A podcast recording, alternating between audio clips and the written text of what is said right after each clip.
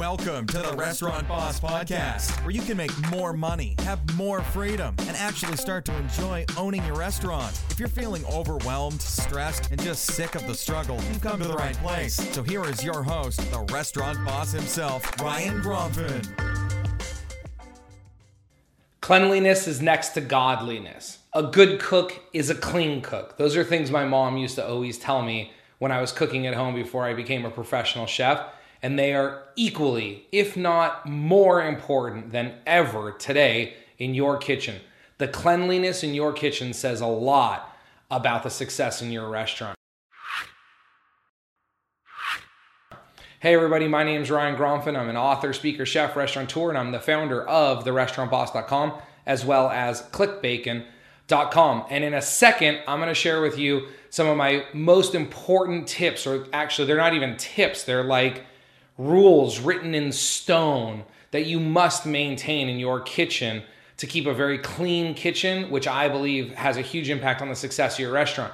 But before I share those with you, go ahead if you haven't already subscribe to my YouTube channel. Below this video, there'll be a button to subscribe. If you're watching this on my blog, there will also be a button below here to subscribe. If you haven't already liked this video, please do so. Click on the little like button. There's also a little bell if you're watching this on YouTube that you can click to get notified every time I post exciting new content for you. And then last, leave a comment below. Ask me some questions. Let's engage in a conversation.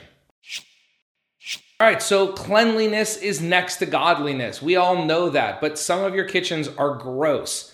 Yes, some of your kitchens are absolutely gross.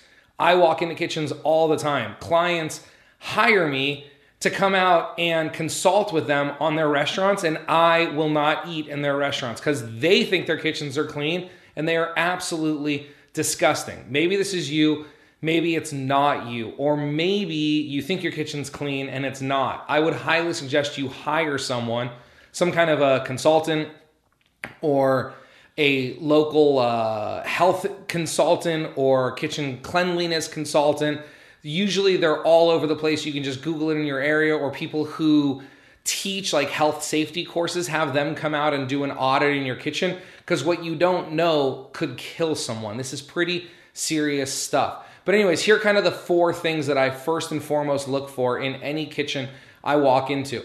The first thing I want to talk about is the difference between cleanliness and sanitation. A clean kitchen is free of visible debris. A sanitary kitchen is free of 99.9% of bacteria. They are two completely different things. You can have an absolutely clean kitchen that is completely riddled with bacteria. So the first thing is just general cleanliness. Are things organized? Are they in the right place? Are things clean? Are they labeled properly, right? So that's the first thing, just general cleanliness. Then the next thing that I want to look at is storage. How are we storing food properly?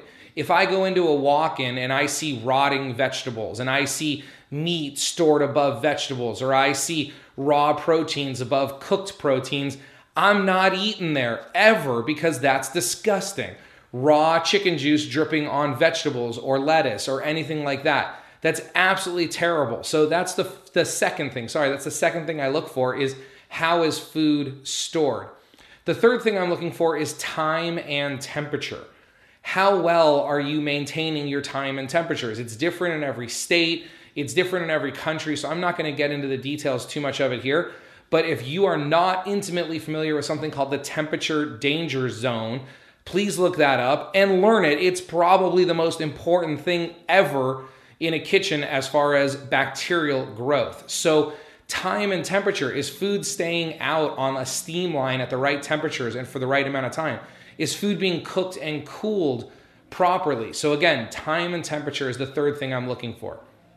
The last thing on my kind of punch list that I'm looking for for cleanliness out of your kitchen are sanitation buckets.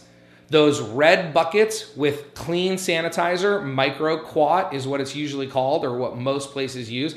I don't like bleach. I'm not going to get into it today. If you're using bleach, put a comment below and I'll tell you why I don't like bleach. But microquat in a red bucket with a clean rag that you could dip into that bucket and then wipe off your station between jobs. You could wipe off a knife between jobs. Again, We're talking about the difference between sanitary conditions and clean. You could wipe off your cutting board with a towel and it's clean, free of visible debris, but it's not sanitary. It's not free from bacteria that transfers from product to product, which is why you need to be using those red sanitizer buckets. Look, there's a million other things that I'm gonna look for in a kitchen, but those are the four on my punch list. So the first is just is the kitchen clean and generally organized? Number two, is food stored properly? Number three, how well is your kitchen adhering to proper time and temperature? And then four, are you using a sanitizer bucket, some kind of sanitizer on every single station? Are your cooks using those between projects? Now you'll notice I didn't even mention hand washing. That's the absolute first thing. It shouldn't even be on a list. I don't even put it on a list, but I walk into kitchens a lot and see cooks that are not washing their hands. I see hand stations that don't have scrub brushes. I see hand stations that don't have towels. I see hand stations that don't have soap. My favorite thing to do is to ask a cook, hey, my name's Ryan. It's nice to meet you. Did you wash your hands today? Yeah, of course. Where did you wash your hands? They point to the sink over there. I say, that's funny. I just went to wash my hands at that sink and there was no soap. They go, oh, well, we must have just ran out. Yeah, just ran out.